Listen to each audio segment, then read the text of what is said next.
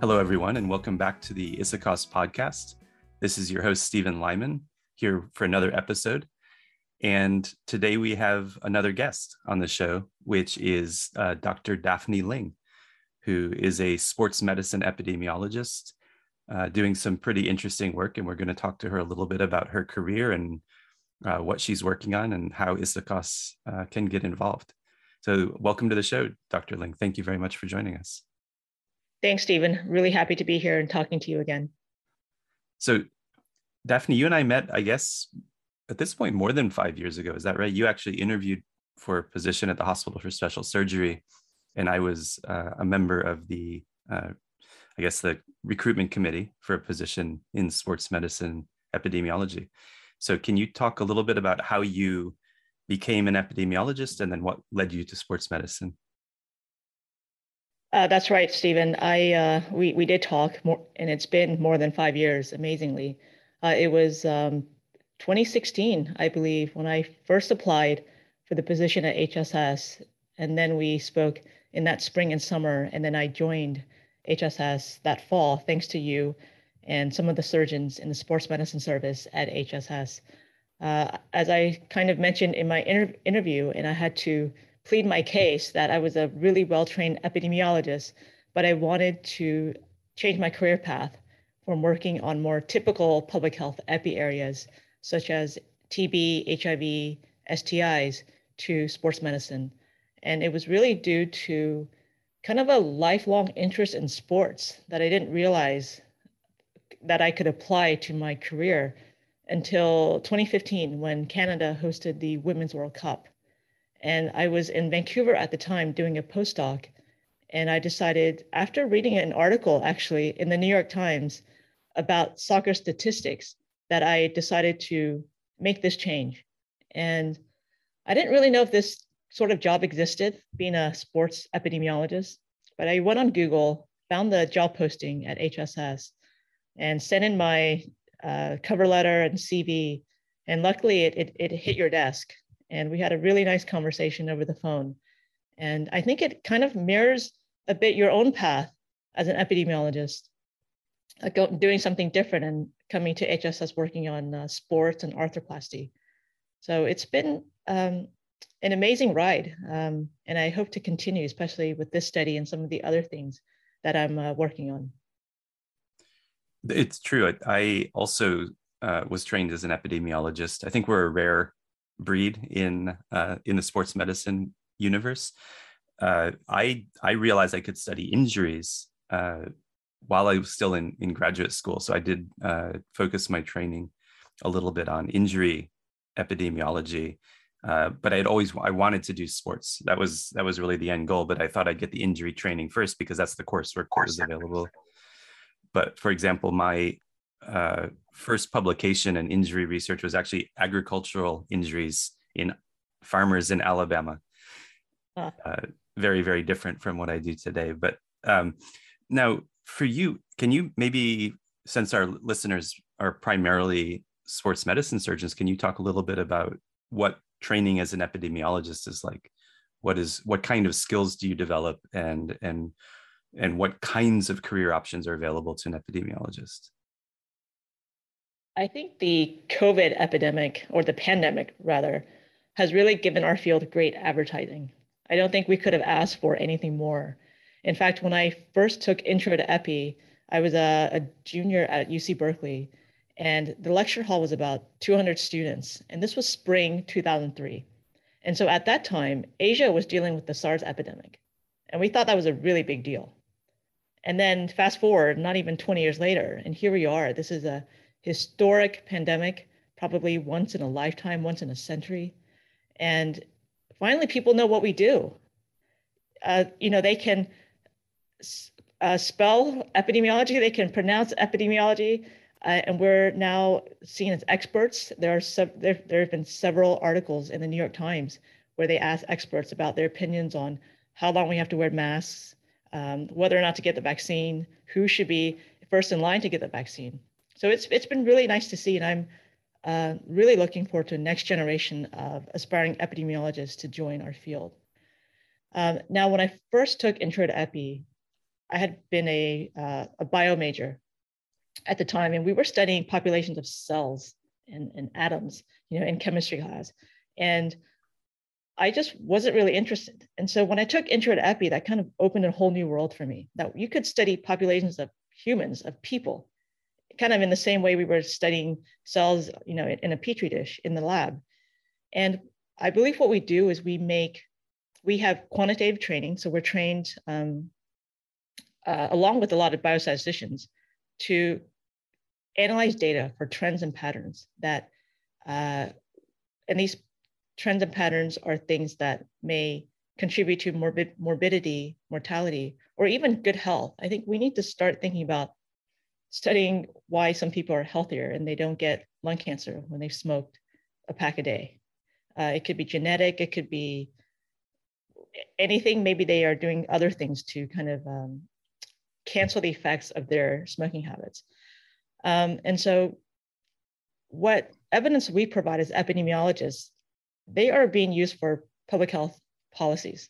And we see that with COVID now, that policies in public health are also about life and death. It's not just medicine where the doctor saves one life. We're doing things on a very grand scale. And I think the slogan for Johns Hopkins Bloomberg School of Public Health is saving lives millions at a time.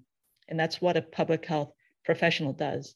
And there's no better timing, I think, to promote our field than now.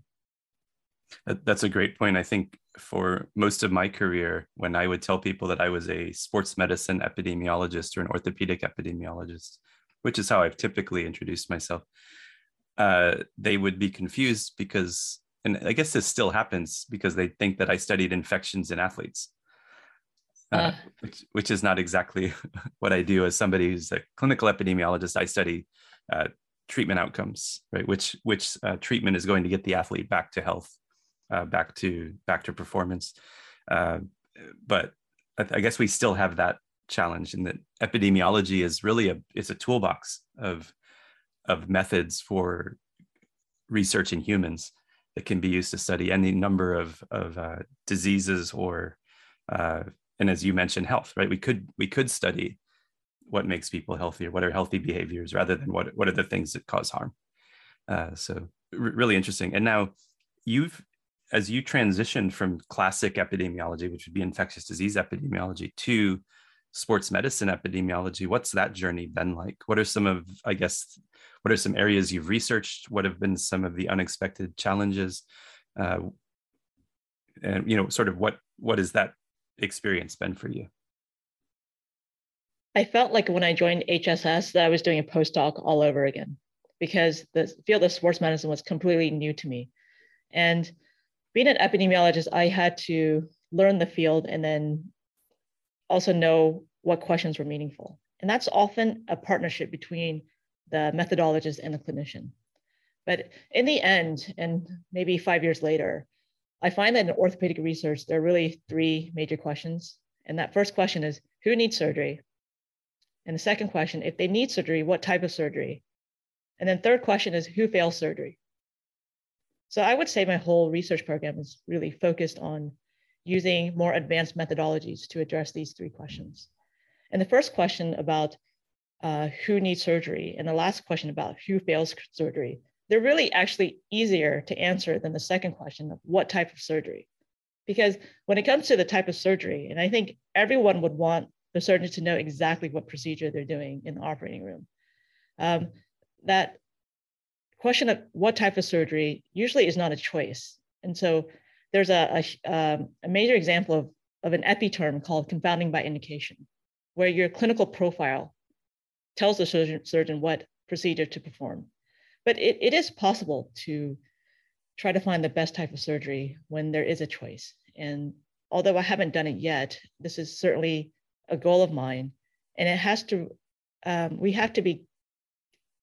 Uh, what needs to be available is the right type of data to answer this um, sort of research question. So a few areas where I think it could be applied um, is comparing reverse and total shoulder arthroplasty. mm-hmm. and also possibly uh, comparing something like for patellofemoral, the MPFL versus uh, MPFL plus TTO. So the medial patellofemoral lim- ligament reconstruction versus perhaps something that will um, address the, the, the bony issues that some patients may have coming in. You're starting to think like a clinician. I like it. The well, I'm trying to uh, be like you, where people are saying you're speaking like a surgeon. So I don't think I'm quite there yet, but one day, one day, maybe in 10 years. Let's hope it doesn't take that long. Um, so something you said struck me, and I think you're right. One of the challenges is which treatment is what best for which patient. Patient. It's not necessarily that surgery A is better than B. Surgery A might be better for this patient, and surgery B might be better for that patient, uh, which does reflect a little bit the confounding by indication, which you mentioned.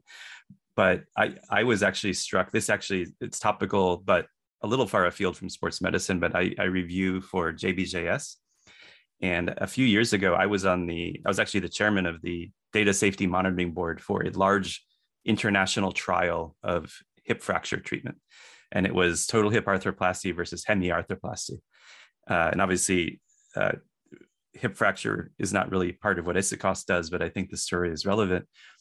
Uh, this paper was submitted to JBJS, and it was a large retrospective cohort study of these two treatments but I had I had been the chairman of a randomized trial, international trial. It was done in multiple countries. I'm sure enormous amounts of money were spent by the U.S. government, by the Canadian government to get this trial finished, and yet here we were, three four years later, and a retrospective cohort study was being submitted on the same question because the trial was not able to define who would benefit from which of those two treatments and it's it's it's I think a constant challenge. Um, and I think you're right. I think that is the most difficult of those three questions for us to answer as epidemiologists. So I just I was struck by that as you uh, mentioned mentioned that challenge. That's interesting, and, and I think it's our job as trained epidemiologists to is to inform people that perhaps the evidence uh, it can be inconsistent and that the message is not always clear and it takes time as we've seen with COVID. There's a lot of conflicting evidence, and and it's very understandable that the public is uh, confused at times. But it's more the totality, and we have to be humble when there is no clear answer, and it requires really a team effort on the part of all researchers to conduct good research and get their findings out there, and for this discussion to take place. Um, we've we've seen a lot of examples that we've learned in the classroom when observational studies like cohort studies and RCTs, which are considered the gold standard, when that evidence doesn't really match. And so, which do you go with? Usually the answer is RCT, but per- perhaps in, in your case, when there is uncertainty, maybe that's not always the case. Mm-hmm. So, shifting gears, let's talk a little bit about the project that you have ongoing, which uh, it sounds like it's grown. And uh, you actually wrote a recent uh, ISAKOS blog post about it. And so why don't you introduce the project and then I'm sure I'll have some follow-up questions about about it. It's a good segue because we're talking about cohort studies and that's exactly what I'm trying to do with the women's soccer and basketball health study from head to toe. And I remember as a PhD student, my supervisor always said, uh, if you have a cohort, then you're set for life. And as epidemiologists, I think we see the Framingham heart study as this North Star that we want to go, uh, you know, we want to follow that North Star. And we know about the Nurses Health Study. These are kind of uh, legends in our field. And I've been, I've always remembered what my supervisor told me, but I never um, thought about having a cohort that I could follow for the rest of my career until I, I hit this idea. And it just kind of occurred to me one day out of the blue after I found out about the NFL players study at Harvard Medical University. And they are following a cohort of retired NFL players throughout the, the course of their retirement. And they focus also from head to toe. It's not just about their brain health after a, a lifetime of concussions, really, and being battered on the field. Um, and so I took that same model. I mean, they have $56 million uh, in terms of a grant from the Players Association. Uh, and so I, I know women's sports, we, we don't work on that same scale, but I thought we could do something similar and start with a simple online survey that covers five health areas. And those health areas are physical, musculoskeletal, female athlete, neurocognitive, and mental health. So it's a, a fairly short survey, I would say. I mean, the average time has been about 15 minutes to complete, and we cover a lot of ground in those 15 minutes. And I have to say, uh, you're right that the study has grown and the feedback has been tremendous. And as a researcher, uh, certainly you're more senior and probably you get more feedback, but uh, a junior faculty like me, we publish and never know what happens to our research and how many people are actually reading it. And so just um, reading the comments from the survey, I can tell that there's a lot of gratitude. And I, I'm grateful because we have not, we don't have external funding like 56 million to provide them with some sort of compensation for their time. Uh, but we've gotten a pretty good response. We're about 650 respondents so far. This is for the soccer portion alone. And we've recently, since October, expanded to basketball. And so your criteria for for participation would be what for these women athletes? They have to be retired and um, at the elite level. And so we define elite as college, uh, NCAA D1 through D3, uh, professional, and senior national team. And actually, based on some of the feedback we got early on, I decided to add semi-professional to being considered an elite athlete. Usually these are college players who play in a semi-professional league during the summer when they're out of school.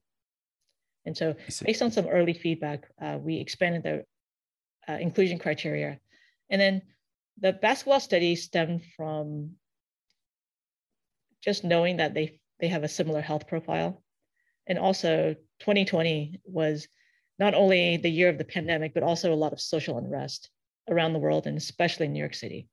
And bas- women's basketball is, is more diverse. And that was part of the motivation to add women's basketball players into the study as well.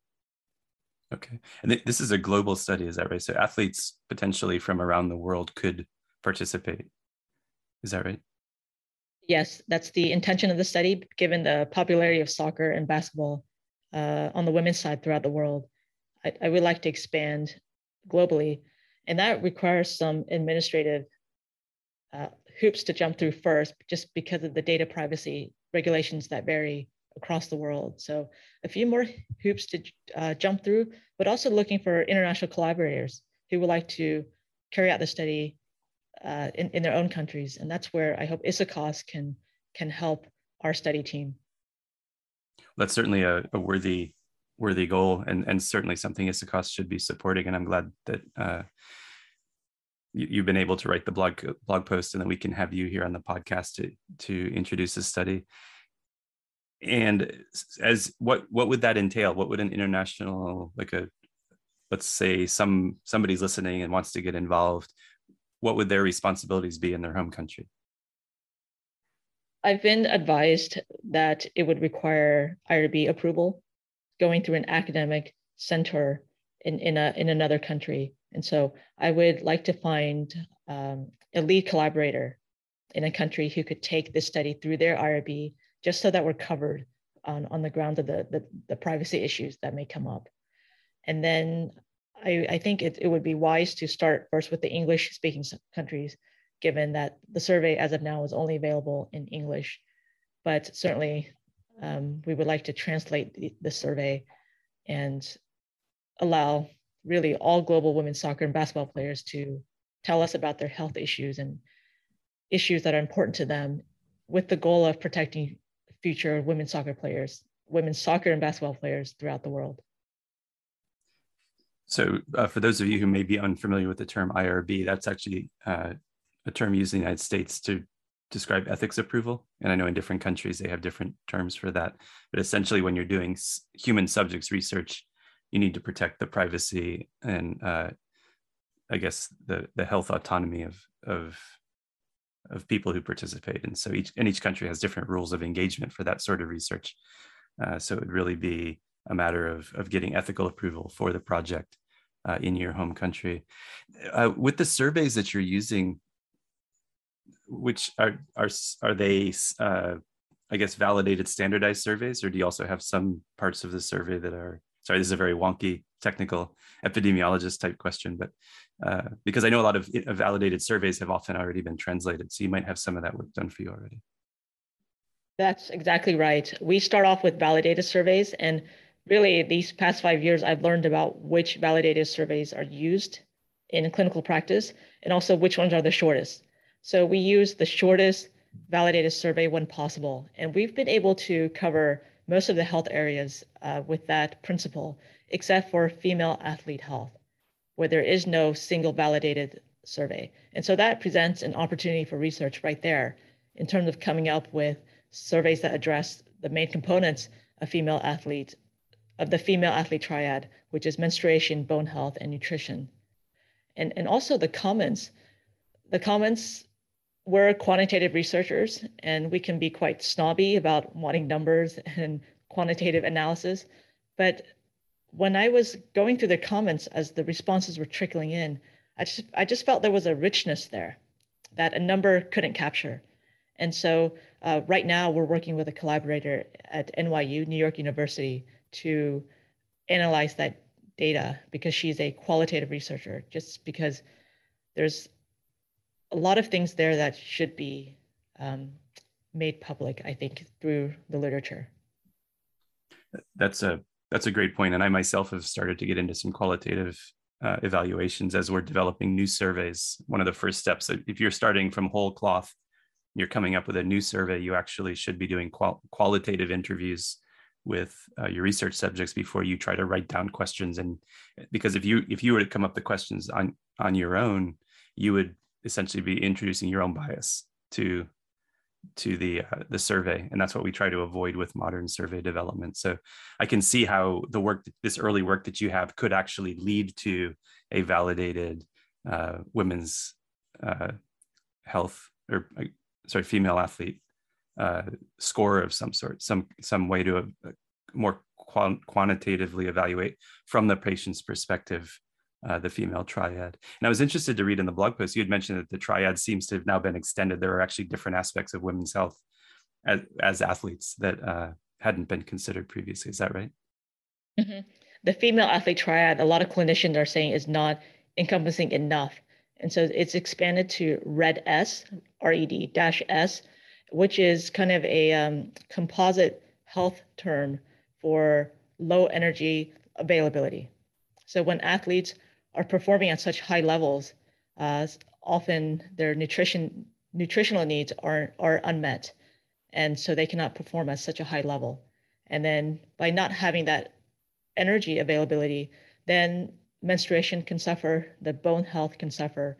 And this study is really looking at the long-term impact of all of those things combined to, again, always thinking about the next generation of players coming up is to hopefully they will have less health effects when they retire, and we can protect all future athletes.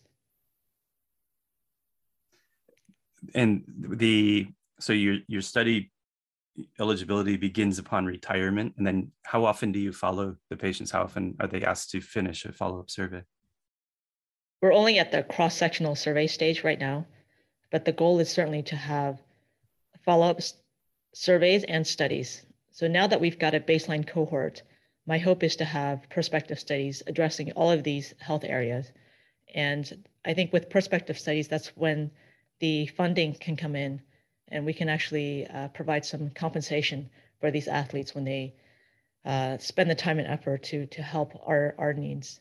And the first thing now is um, we're kind of going the direction of remote assessments. So this study, because it's international and because we're living in a pandemic now, everything has to be pandemic proof. And so uh, there's a collaborator at Boston University who has a remote hip assessment study going on. And I've been talking to her about perhaps using this cohort of soccer and basketball players as uh, participants, given that she can really just kind of assess the state of an athlete's hip through something like a Zoom meeting that we're having right now. That's really interesting. I, I, I, I can imagine, as you've talked about funding, clearly uh, is something that you need to focus on down the road, raising uh, research dollars to support this effort. But the uh, building the cohort is often one of the most difficult challenges is finding patients or finding subjects to, to participate.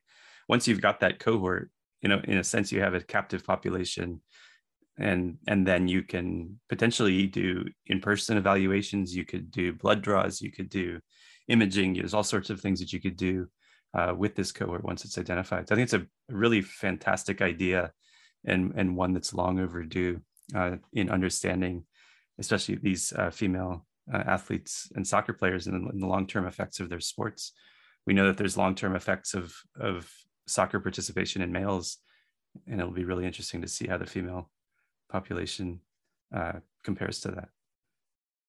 And there are precedents in orthopedic research. I think such studies as Moon and Mars, focusing on ACL, long-term ACL reconstruction outcomes, and also shoulder instability. Um, these are also precedents in our field that we try to emulate. But we are kind of in uncharted territory, focusing on female athletes. Uh, there's a gap in in the research in terms of female participants that we're trying to address now.